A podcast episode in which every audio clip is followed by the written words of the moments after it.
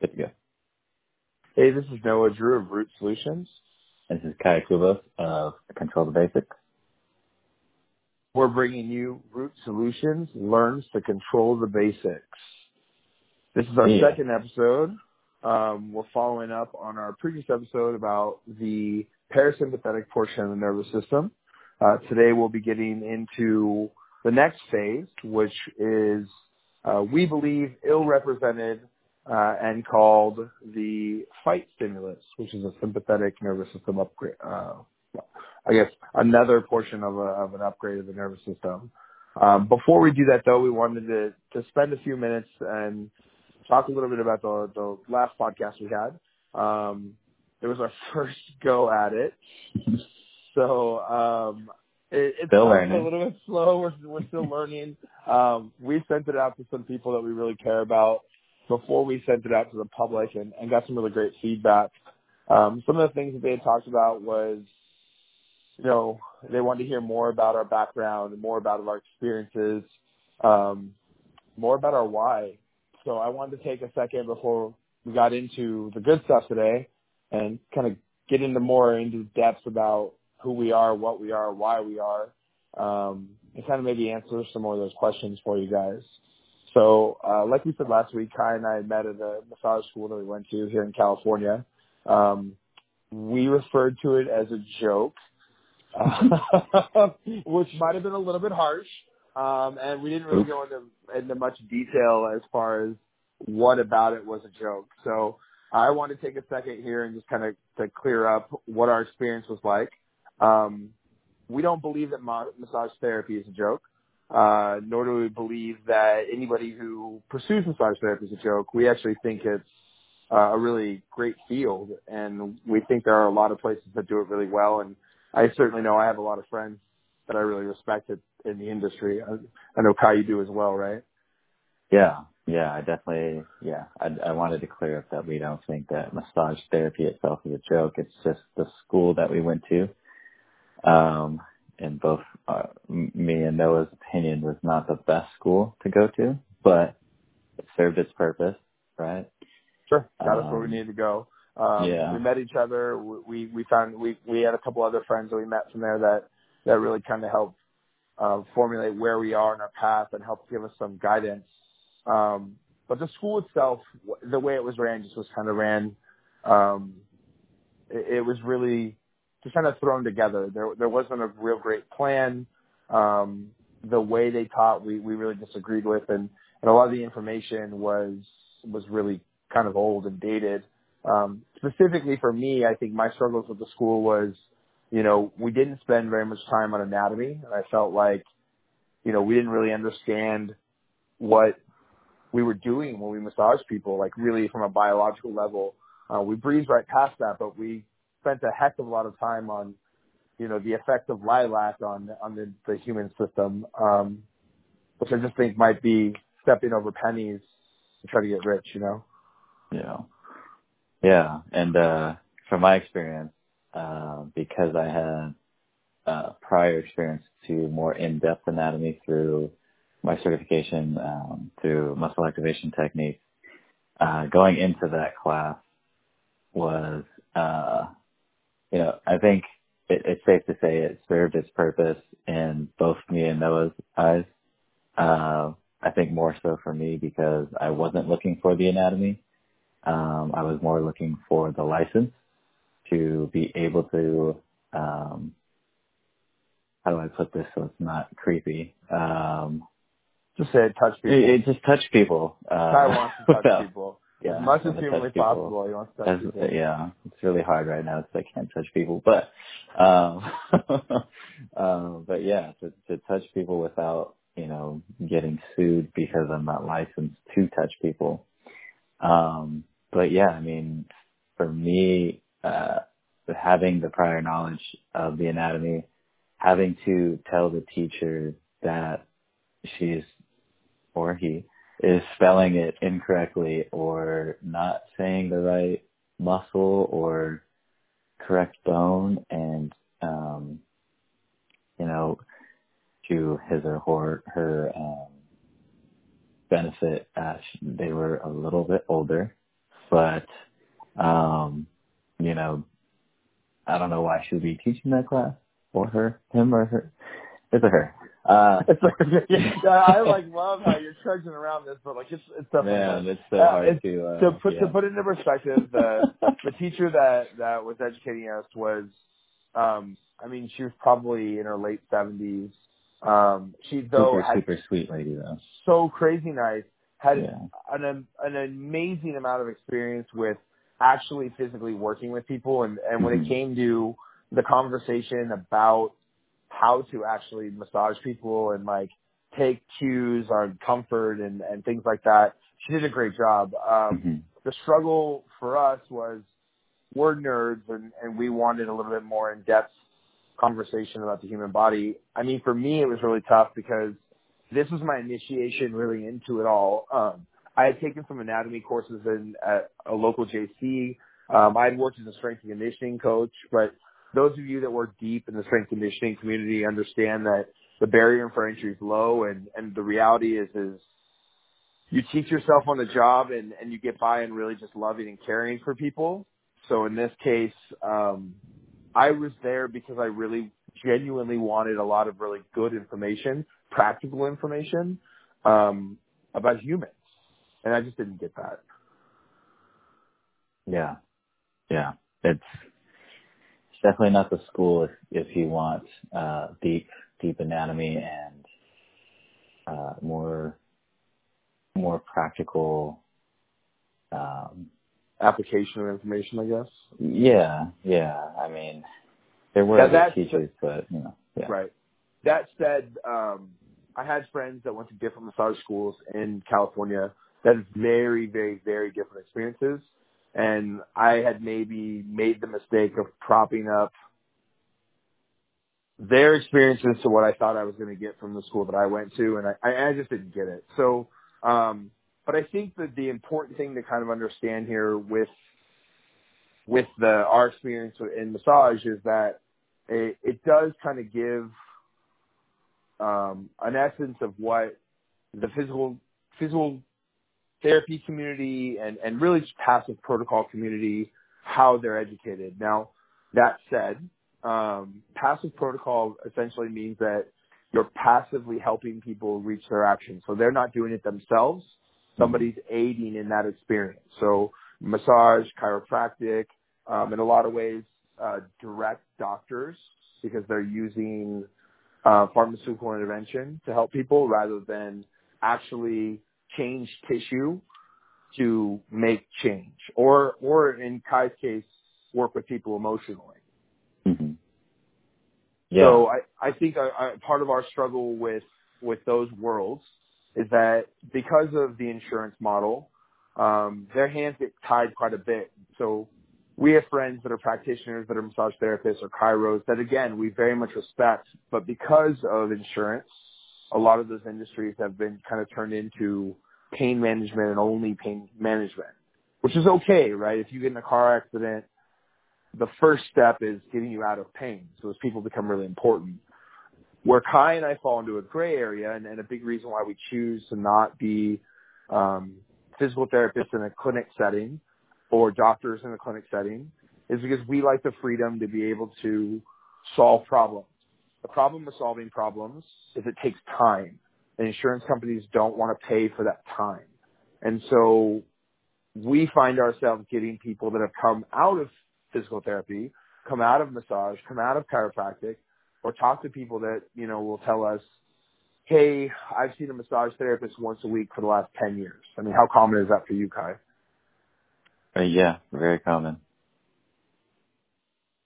It's, yeah. I mean, not only, you know, massage therapy, but, and not to bash on anything, but, you know, people that have like aches and pains, but all they do is put ice or heat, right, or, the great percussion massage, sure, gun, the crossball, the foam leather, all that. You know, and needless to say, there is a time and place for everything. But yeah, to your point, it's all very passive, and I don't know who said it, but passive modalities yield passive results. And the so Andrea Spina of there we go. That's right. I know. I saw that. But yeah, I mean, if you want actionable results, you got to do actionable modalities, and that's exactly what me and you do. And it's the hard stuff. It's the things that people on a bad day don't want to do, and even on a good day they don't want to do. So. And another thing too is to understand about that is the hard stuff isn't it's not cookie cutter. You know, I may have somebody come in for neck pain, and one person may have neck pain because they have whiplash from, say, a car accident. Another person may have neck pain because they don't know how to breathe. Yeah. And they may have neck pain. That neck pain and that breath issue can be a direct correlate of emotional stress that gets placed on them from work. So the hard thing that we struggle with is you know, we say a lot, assess, don't guess. And the reality for us is we want to understand people's problems and we want to go to the root of their issue and solve it. But in order to do that in America, you can't really do that under the insurance model. So we find ourselves finding alternative methods to find those solutions. And so that's, again, why we function in this gray area of care. All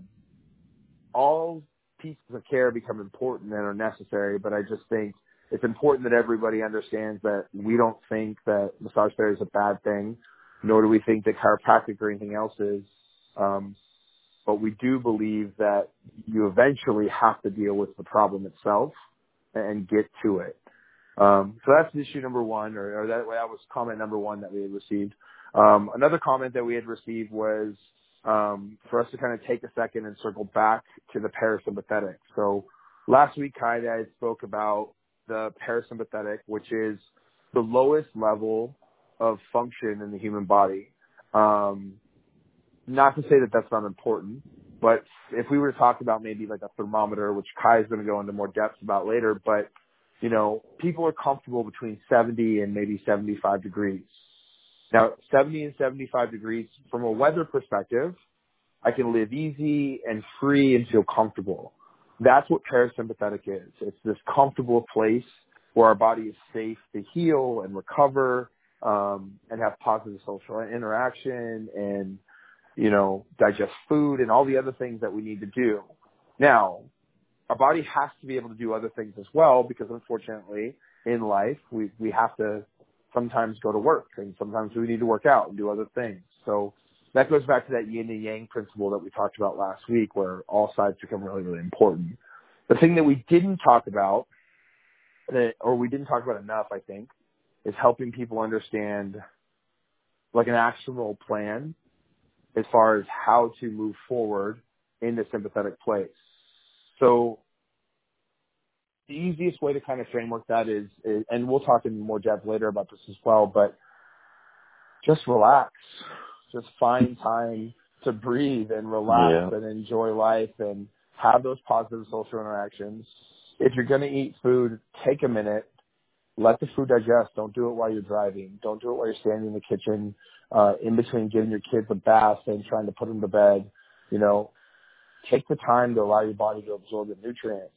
Take the time to breathe, meditate, things along those natures. If it's something that helps you relax, it probably is going to fit the profile of what you need to do to help yourself get into a more relaxed place and let your body heal. Yeah, I think that, you know, I love what you said about, you know, take a breath. And because, you know, I know that a lot of people are, well, I think everyone should know that everyone's different. And sure.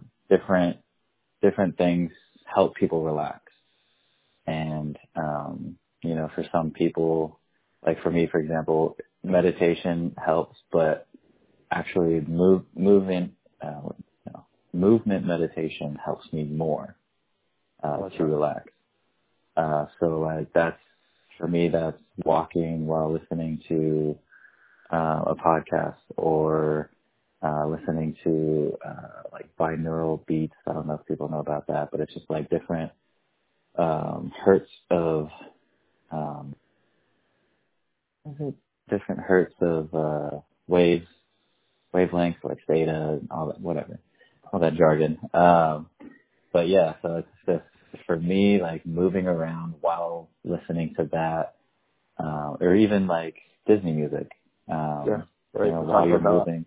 Yeah, it's like it gets you into that state where you can just kind of relax, forget about what I have to do for the next 30 years or the next 20 minutes or whatever. You know, it gets you out of your head.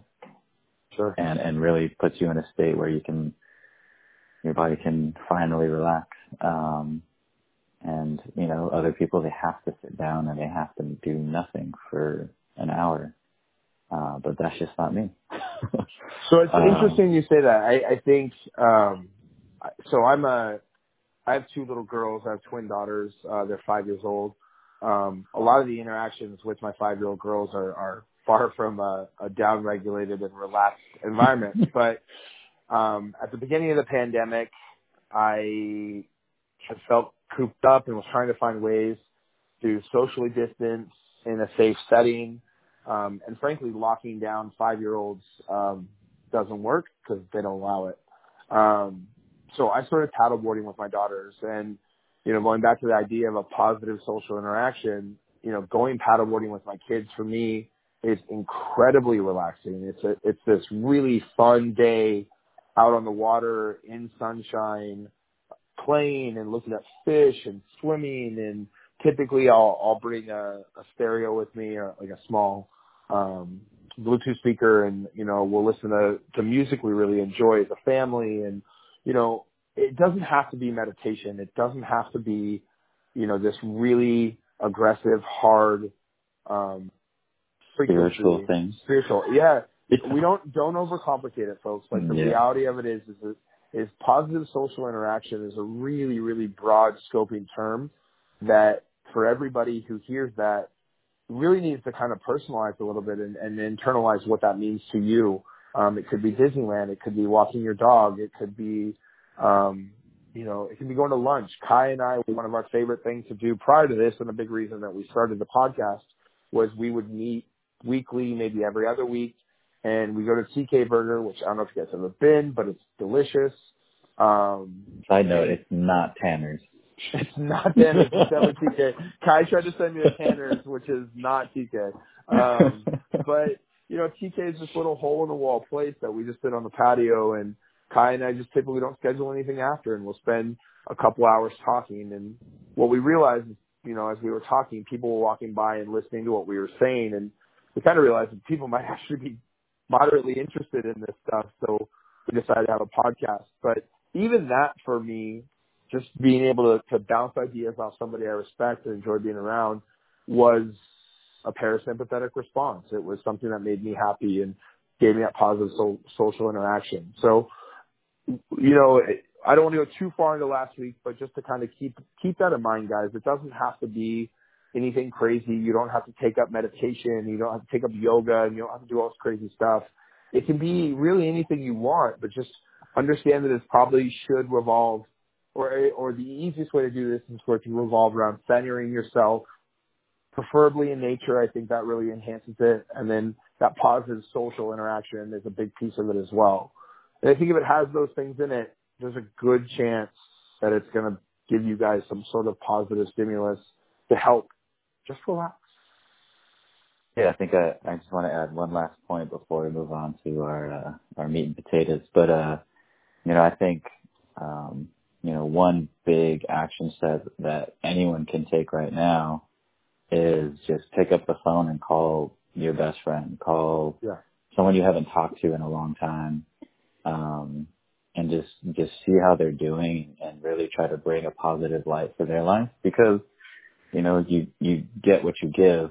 And if you have a positive interaction with them, you're gonna be able to relax yourself. And I think that's find your TK burger, guys. Like, it's literally that simple. And and find a way to make it, or vegan burger. But find your way to get that done. I think that's you know, hold the people close that you love, and remember that, like, we are tribal by nature as humans. And, you know, if you don't have a tribe, you should try to find one.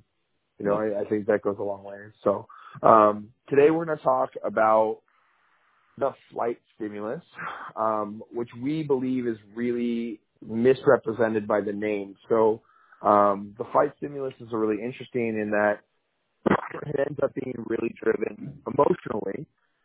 And frankly, that's Kai's frame of reference. So I'm going to let Kai step in here and kind of give his outlook on what this means to him and I think what it means to you guys. So go ahead, take it, Kai. Yeah, thanks, Noah. So with the flight stimulus, I think that, like Noah said, it's misrepresented in our education today. I think most of us, when we hear that fight or flight, we think the fight is when we see a bear and we gotta like bare knuckle it down. And flight is you just run as fast as you can the other way. But the way that we kind of look at it now is fight is just kind of like function. How do you function throughout the day? It's really about like low-level tasks, remedial tasks, such as work, such as going throughout your day, you know, whatever it is that you do for work, and really sustaining that energy output throughout the day. And it's kind of hard, especially with, you know, our day-to-day lives being so fast-paced, especially here in LA, in Orange County, California, you know, and wherever else there is that fast-paced life. If you're not in Hawaii, which I'd rather be all the time, by the way. Yeah. Well, maybe if you're not in the tourist business, but anyway. But yeah, I mean, everything is so fast paced and always thinking about the next move. And, you know, that just brings more and more stress into your life. And, you know, being aware of what those factors are is going to be super important with this stage. But I did want to touch on what Noah was talking about with the thermometer. You know, we are very comfortable in 70 to 72, maybe 75, kind of like the limit. It's kind of where you don't really notice too much change. And then when you get to like, let's say 77, 80 something degrees, we start to feel a little bit of a change. We start to feel a little bit, you know, warmer, start to sweat a little bit, some more than others. And you really start to feel that stimulus. And that's kind of where that fight stage is where we're not really too stimulated, but we're not in that parasympathetic stage where we're super comfortable. And that's kind of where people sit. And when they're working, when they're going throughout their day. So the thing that we really want to stress is understanding when that gets upregulated or gets stimulated. If you think about like the thermometer, we put a little fire underneath it and it starts to go up a little bit into a little bit more of a uncomfortable heat. Then we start to get more into the other stages of the nervous system that we'll talk about on our next podcast. But so Kai, I don't mean to interrupt, but no, yeah. I think one of the things that's important to understand is that your body's built to be in all these different climates, right? Like, yeah, you know, you can live in 100 degrees and you can also live in 82 and you can live in 79 and, you know, all those places feel different to all of us. And some people are really comfortable at 78 and some people aren't. And so, you know, the thing that really start to understand when we have these conversations and when we framework it this way is that, you know, you're supposed to be there and that's okay to be there. It's just we want you to understand why you're there and what that means for your body. So if you're at work and you're going to go do, you know, regular work tasks, you should be at 78 degrees, and you should feel, you know, a little bit uncomfortable. And the hope is that you can stay there for the duration of your time that you're at work. So go on, Kai. I'm sorry, I didn't mean to interrupt. No, yeah. I definitely agree. And I love what you said, that people can live at 78 and people can live at 100. And typically those people are very high strung, very, can be a little irritable, because they're living at that uncomfortable level. Yeah. And I think that's a huge thing. And bringing self-awareness into that, knowing, like, are you that type of person? Like, where on this thermometer are you living? Where do you think that you live when you're going to work? And there are different types of jobs out there that demand a little more stress than others. And, it's all about the choice that you make. Like, what job are you going to choose, whether that's because of the results of, what you get paid, or is it because you're doing what you love, or is it, a means to another end? So my brother-in-law is a good example of this. He works in physical manual labor-based work. He's a contractor who actually physically does the work himself. Him and my sister were attempting to go on the ketogenic diet together. And so, he is, as all good husbands do, wants to support my sister. So he says, hey, I'm going to go on keto with you. Those of you who don't know, keto is primarily fat in your diet. So you're going to eat more fat than anything else. It'll be a little bit of protein and no carbohydrates. My brother-in-law is very muscular, very lean, because he is so active. He doesn't work out really at all, other than his job, which is actual real working out, by the way, folks. Like, let's not mistake what we do in the gym. Exercise. We exercise because our lives are so easy that we have to, right? The reality is we've created fake work so that we can not die. He, on the other hand, does real work. And so he lives on carbohydrates, lives on them, sugar, bread, all the time. But again, he's lean.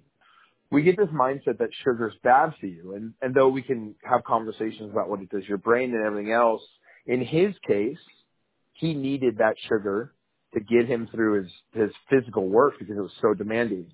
So when he went to a ketogenic diet, the diet almost broke him. I mean, he literally as a human almost broke. And the reality of the diet was that he needed sugar. He needed upregulation because his physical output, his job, his life, his well-being was based on having a fight response, right? He lives at 85 to 87 degrees.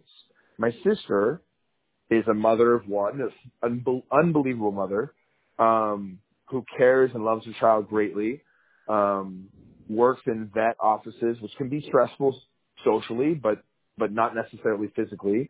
So she's able to eat this low-sugar diet because, frankly, she doesn't need the fight stimulus to work. And so this is kind of what we're talking about when we reference different people in different circumstances, because it's really important to understand that sometimes you got to fight. Sometimes you got to fight, and both situations are okay.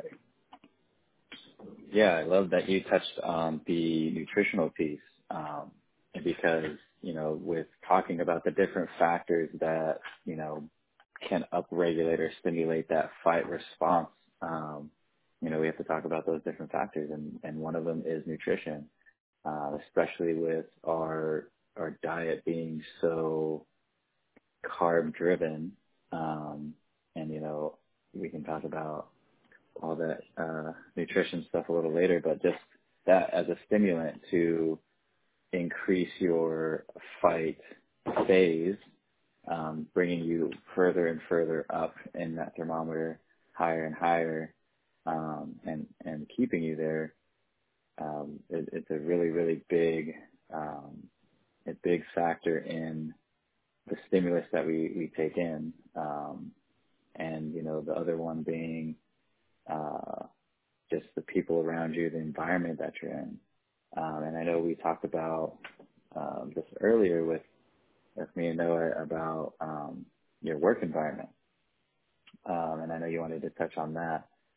Yeah, so my daughters and I, on Saturday, we went to Target, which going to Target with five-year-olds seems easy, but it's not. I managed to somehow spend $113 when I went to go buy a birthday present for my niece and some toilet paper, but that's how Target goes. But while I was at Target, one of the things I kind of noticed when I looked around was environmentally Target's interesting, right? For me, going to Target, you know, maybe it's a moderate stress response, maybe, but only because of kids. I know if you were to talk to, say, my ex-wife, she would tell you that going to Target is glorious for mothers and it's their break, and that she loves going to Target, right? But I never really considered what the experience at Target was like for the employees who work there. And so one of the things that I was kind of considering is that if you're an employee at Target, right, typically your day-to-day, it's a pretty, you know, low-level stress job, right? Minus maybe the people that are in front of the customers, you know, stocking shelves, things like that. From an energy perspective is pretty easy, and not taking anything away from how hard they work or what they do. But from a nervous system perspective, now take the current climate in the world with a pandemic. What should be a pretty easy job and a pretty easy output from an energy perspective, now they're in mass. Now they're on the front line being, you know, constantly at risk of contracting COVID. Now they're behind barriers. Now the people they interact with are far more stressed out and angry that they don't have toilet paper. So one of the things that I kind of realized is that two things come to mind with this. One, there's a lot of external factors that can change your nervous system perspective. And so you may go to work with the mindset of, hey, today's going to be a pretty easy day, and then it isn't, right? One. And two, work can heavily influence your nervous system state. So I'd read a study a long time ago. I can look it up if you guys want me to and if you need it. But the study referenced the level of comfort in the United States based on income. And what they had referenced was households that made over $70,000 generally were happier and lived more carefree and stress-free lifestyles. And so essentially what they're saying is that, you know, income can affect the stress of your daily life. Now, the reason this all kind of becomes important and why I bring it up is that when I think about Target employees, when I think about people that maybe don't make a lot of money or that work in stressful situations or stressful places, there's a lot of factors that really change perspective on their jobs and their tasks. And so it's not as simple as physical output. Right? I would love to oversimplify this and tell you guys that your nervous system responds according to physical stimulus, but there's a huge emotional piece to that. And so that's something, and again, this is something Kai's incredible at, which is why he's here. But, you know, the physical component of this can be really problematic. Yeah. I definitely, you know, everything that we talk about, everything is connected, right? Right. Everything has an effect on something. And, you know, to his point with emotions, most people don't really know that emotions are tied in with the physical body. And when we don't release them, or, you know, like a lot of men don't cry. Sure. And, you know, it's seen as a weakness, and it's seen as, like you're not a man if you cry, which is totally not true. There's a reason why we cry, and it's to release the emotions that we have. And you know, that's happy cry, sad cry, frustrated cry, whatever. Ugly cry, all the ugly cry. You know, like, you know, the one where it just barely falls off the edge of your eye. You know, like when you're watching those sad dog movies. You know, Hallmark commercials. It's me every time. Damn Hallmark commercials. Oh, man. There was one on the Super Bowl ad. I can't remember what it was, but it was like, wow, that's super emotional for a freaking Super Bowl. Right? Anyways, but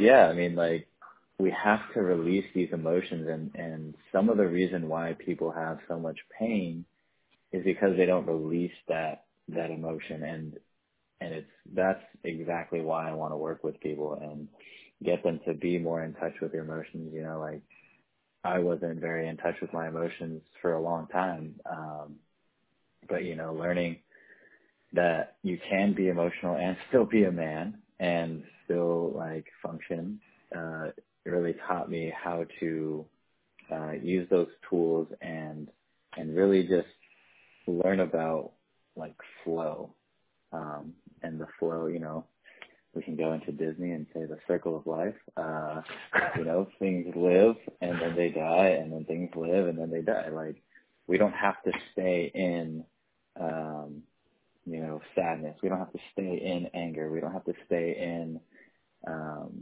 know, we want to stay in happiness, but it's not going to sustain all the time, right? Someone can't be happy all the time. And as far as like nervous system perspective, what are those ebb and flows maybe look like when somebody is, you know, rolling through them? Like, what are some things they can see? Yeah. So, like, when we talk about, like, the thermometer, right? Like, you know, when you're in that happy state, when you're in, like, that joyful, like, comfortable state, you're in that, like, 70 to 75, whatever's comfortable for you, right? You know, some people are comfortable in 68. But, you know, you're in that comfortable stage. And then when you get angry, when something ticks you off, like, for example, in LA, the number one thing people complain about, traffic. Traffic, yeah, for sure. Every time. You set your alarm and you wake up and you're like, okay, I'm going to get to work at 9 o'clock, and you get on the freeway at 8, and it's going to take you an hour and a half. And right. So that may or may not make you mad. So then you start to light that fire underneath the thermometer, and it starts to go up a little bit. And then you're driving, and then all of a sudden this guy just, or woman, whatever, just cuts you off. And then you're already mad because you're going to be late, and then all of a sudden they cut you off. And so you're even more mad. That fire underneath gets a little bit bigger, and you start to go up. Now you're maybe at, like, 85. Man, it was 85 this past weekend. It's not comfortable. But, yeah, so you start to get more and more of this stimulus, and you're already in a state of mind that's not comfortable. That's not in that parasympathetic state. And, you know, this is what people in LA live with. This is what they're comfortable with. As crazy as that sounds, it's just like, you know, you already know if you're going to get on the 405, it's going to take you 4 or 5 hours to get to where you want to go. Or if you get on the 110 and you're going to downtown LA at 9 o'clock in the morning, you are basically going to eat your whole breakfast and then some before you even get to where you want to go. So Kai, I think this is an important idea that I don't think enough people really think about or talk about is that, you know, you wake up after a great 8 hours of sleep where everything was perfect and you're in this bubble where you're safe and you're happy and you kiss your kids that you love and you have this great morning, and then you leave the house. And there's external stimulus left and right, and that external stimulus just continues to hit you and hit you and hit you. And as that continues to hit you and it continues to braid you, it changes your nervous system response. Now, as a strength conditioning guy and as a who leans more on changing biological tissue, you know, the way I look at this from a health perspective is to me what this looks like is maybe a little bit of reduction in range of motion, maybe a little bit of increased resting heart rate. You know, it becomes finite. Now, sustaining that for long periods of time isn't necessarily a big deal as long as you come down. You know, and that goes back to what we talked about in the previous podcast. But What I will tell you is that holding this for long, long periods of time becomes really, really problematic in that you're going to have this consistent reduction in range of motion, consistent increased heart rate, and if I can't bring that stuff down, I can't heal. Now, the positives of being in that position is that we find that from a training perspective, so if you're in the gym and you're actually doing the fake work, I shouldn't say fake work. I like saying fake work because my grandpa's a farmer. So my grandpa used to make fun of me relentlessly for like bench pressing this bar instead of just moving hay bales.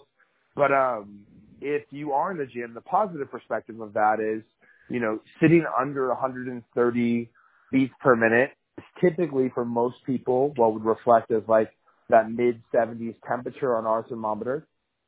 And what that would tell us is that they're primed and ready to work on their heart. And so what ends up happening is this is a great time to work on VO2 capacity and work on essentially, like, for lack of better words, cardio, right? What people refer to as cardio. So when you go to the gym, if you get above 130 beats per minute, and granted this is a general outlook, what that typically tells us is that you're moving into a different framework of your body, right? You're getting into a different nervous system position. But if you want to, say, run a marathon, or, you know, do things for long, sustained periods of time, this is a really good place to be. So there's a lot of value to being in this. And again, going back to work, right, physical work, if you can go to work and you can control your nervous system position, state, and work in this place, you can be really productive there.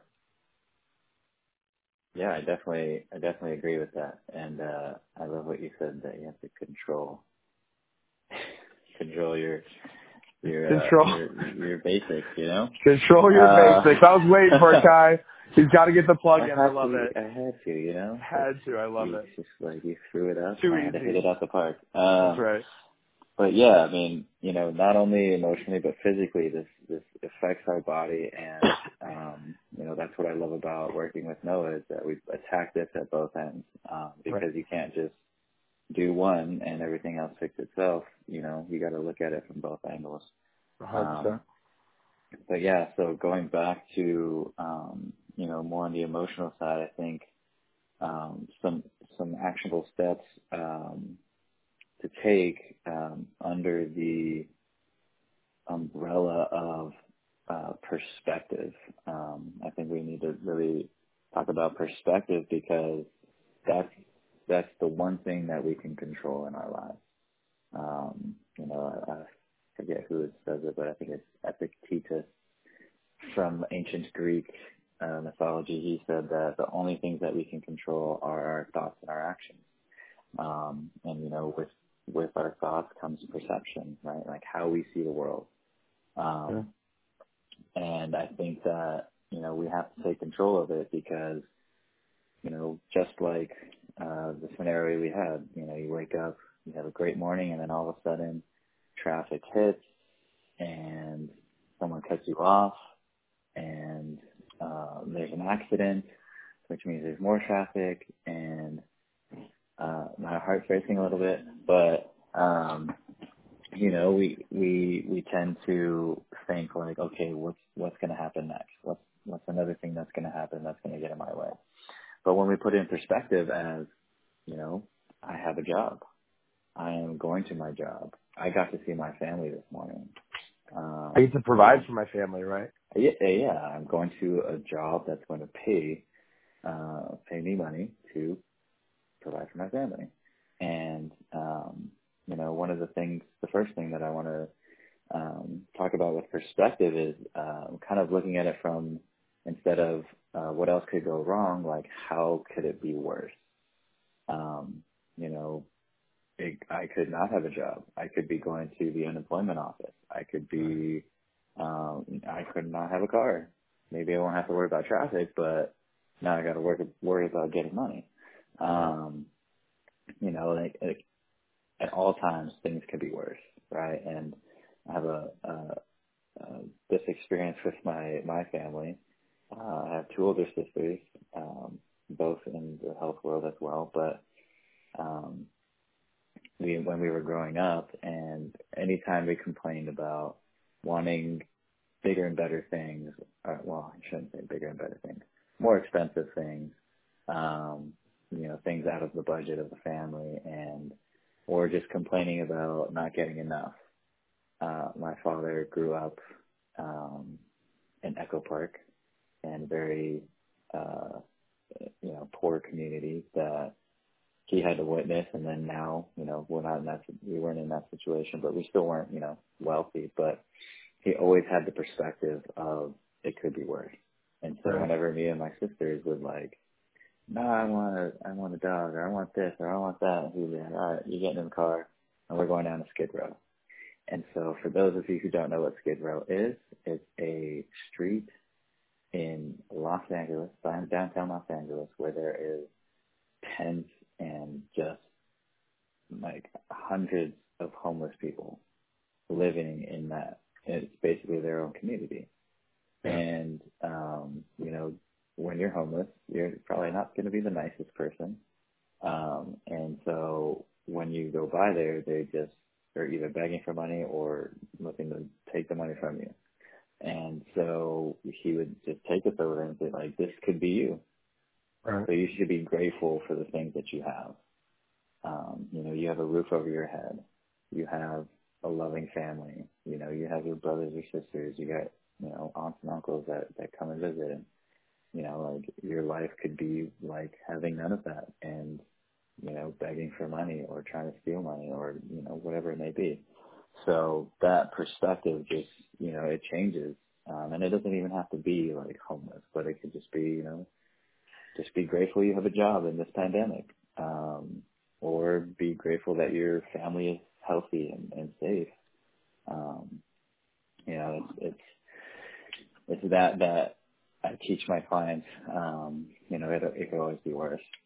But another thing that I teach my clients is an equation, because I'm a little nerdy. So it's E plus R equals O. So the E stands for event, plus R, which is response, equals O, which is outcome. So event plus response equals outcome. And so really what that equation is laying out for you is there's an event that happens. Let's just go back to the car example. So you're sitting in traffic. So that's the event. You get on the freeway and there's traffic. Whatever your response is, whether that's positive or negative, yields the outcome. So someone cuts you off and you get angry. So your response is you get angry. The outcome is now you're sitting in your car, honking your horn, yelling at them, and you're still going to be late. So the only thing that we really can control, right, we control our thoughts and our actions. The only thing we control in this equation is our response. And this is what I really try to teach people is that, to control their thoughts and their actions. Yeah. Take control of their emotions. And so when we look back at that and you think about, okay, what could I have done to make the outcome more positive or in a better light? And so with that, when someone cuts you off, you can respond in maybe that guy really needs to get to where he needs to go, or he or her is pregnant and needs to get to the hospital. I don't know, make something up to where it becomes more positive, where I can let this person cut in front of me because I'm going to be late anyway. So you kind of flip the script and you make it more positive, because we already know what happens if you go the negative. Then the next thing that happens is even worse. And the next thing that happens is even worse. Whereas if you flip the script and you make it a more positive note, you're more calm. You turn that thermometer down. You stay at that 77. And, the next thing that happens, there's an accident. I wonder if that person's okay. I hope and pray that person's okay. I hope there's not another accident. When you start to do that, and it's a practice, right? It's not just, I learned the equation, now I'm good. No, we got to practice it every day. And you got to look back at the situations that's happened that were, negative, because, we can have positive, we can try to have positive outcomes all the time, but it's not going to happen. We're going to have negative interactions once in a while. And so when we have negative interactions, we can learn from them. And that's a super critical thing that I try to teach my clients, is that we have to learn from our mistakes. We have to learn from our failure, because it is a resource. It's a tool for us to get better as human beings. Right? Like, if I touch fire, it burns. I don't want to do that anymore. You learn. It's a negative event, but you learn from it. I'm not going to touch fire again. Probably a good idea. But, when we just take everything for face value and we don't look into it and really understand how we can change that, if nothing changes, right? So we really got to take a look at, how are we responding, and can I change my response to make the outcome a little bit better?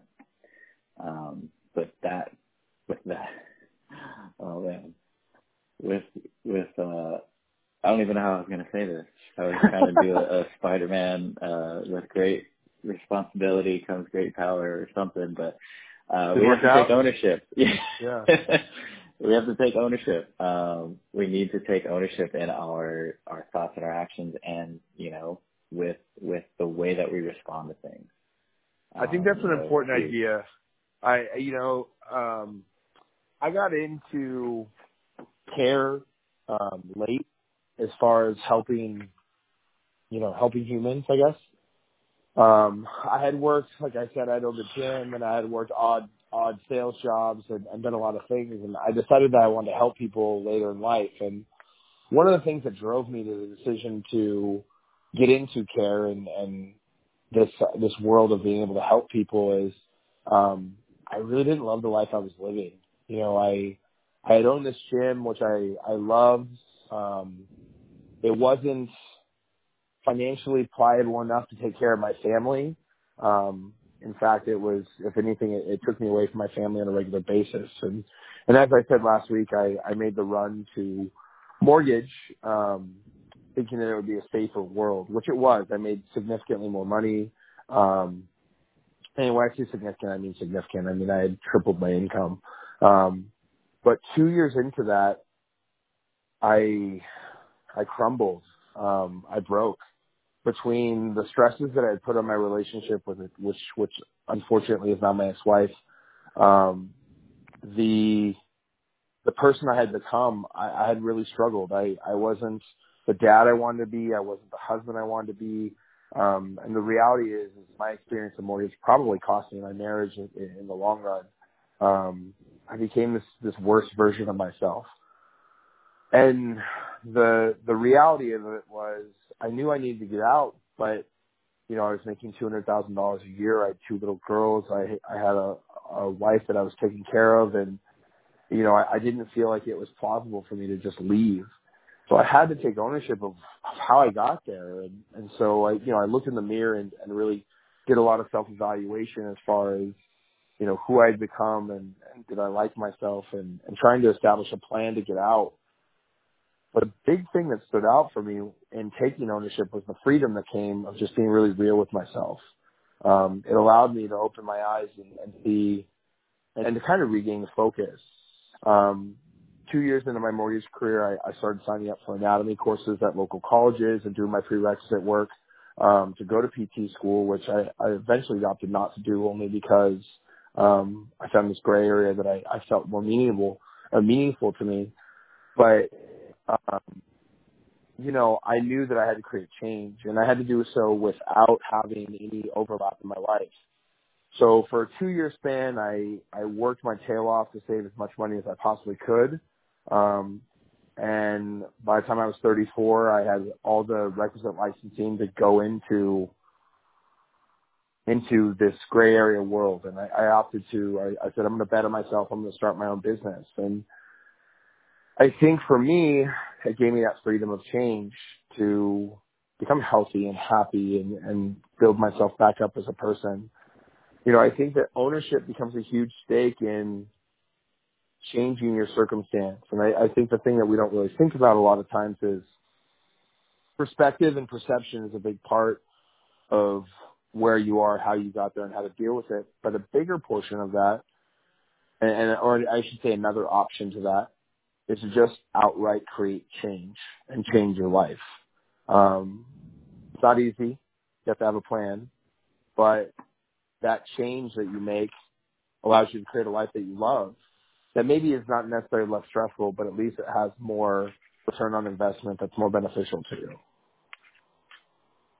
So I'm a big fan of taking and making change. So if you're one of those people that goes to work every day and finds yourself struggling to stay, you know, at that 78 degree marker, that warm temperature, and you find yourself kicking up into that other phase where you're unhappy and you're miserable, you know, I urge you to look in the mirror and ask yourself if what you're doing is what you want, and really have the hard questions as far as how to change the circumstance or change the perspective. Because, folks, you won't make it out alive if you don't do one of those two things. You're going to end up being consumed by that actual, for lack of better words, that demon, and it's going to eat away at you. Yeah, thank you for sharing that, Noah. I mean, it's not an easy thing to do. You know, taking ownership is one of the hardest really things to do. Yeah. I mean, you have to get, you know, that saying goes, you got to get comfortable being uncomfortable.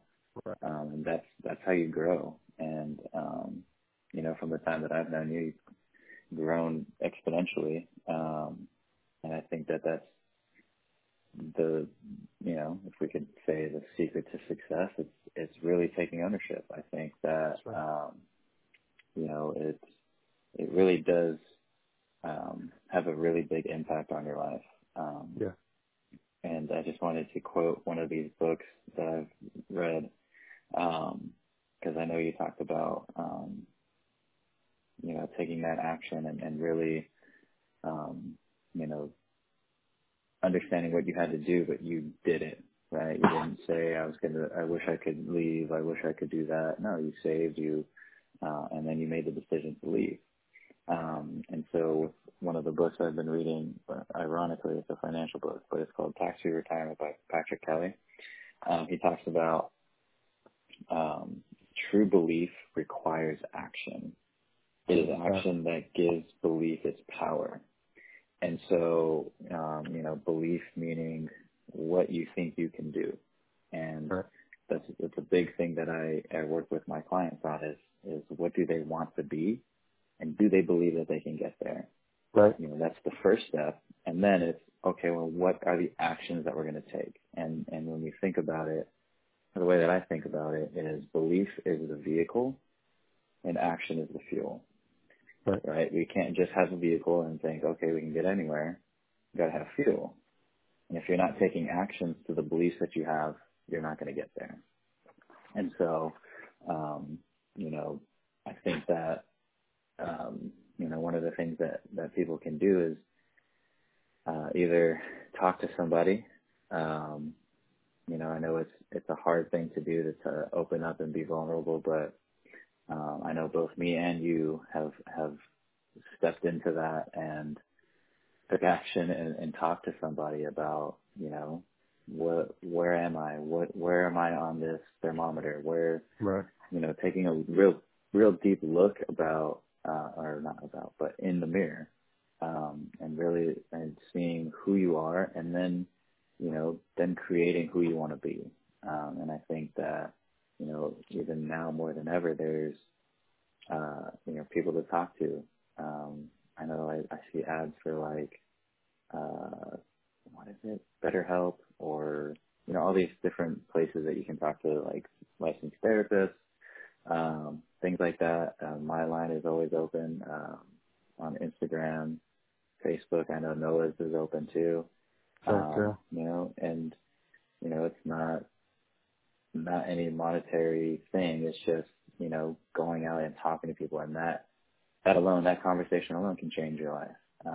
I know it did for me, and I know Noah can say the same.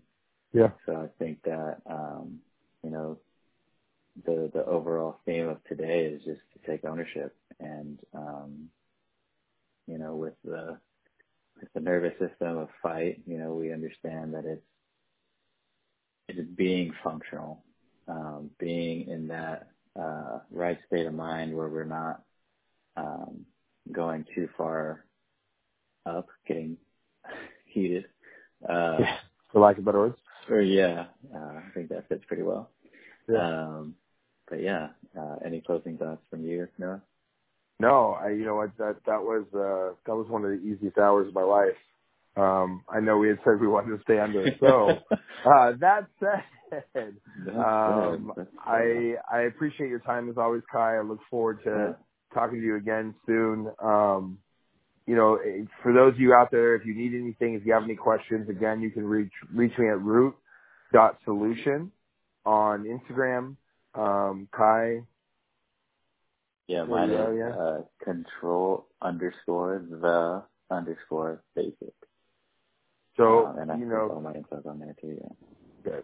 So, any of you out there that are in need of you know, more guidance or more reference as far as how we got where we were, or just have general questions, feel free to reach out. Don't hesitate. You know, the reason we're doing this podcast is because we genuinely really care about people, and we want people to be able to have an outlet. You know, so feel free to reach out to us. We'll be coming at you next week with more conversation regarding the nervous system. We'll go in depth in the fight response, which we also think is maybe inappropriately named, but we'll give you more on that next week. And, you know, that said, guys, have a wonderful evening, and we look forward to talking to you soon. Yeah. Don't forget to slide into our DM. Have a wonderful night, guys. Take care. See you guys.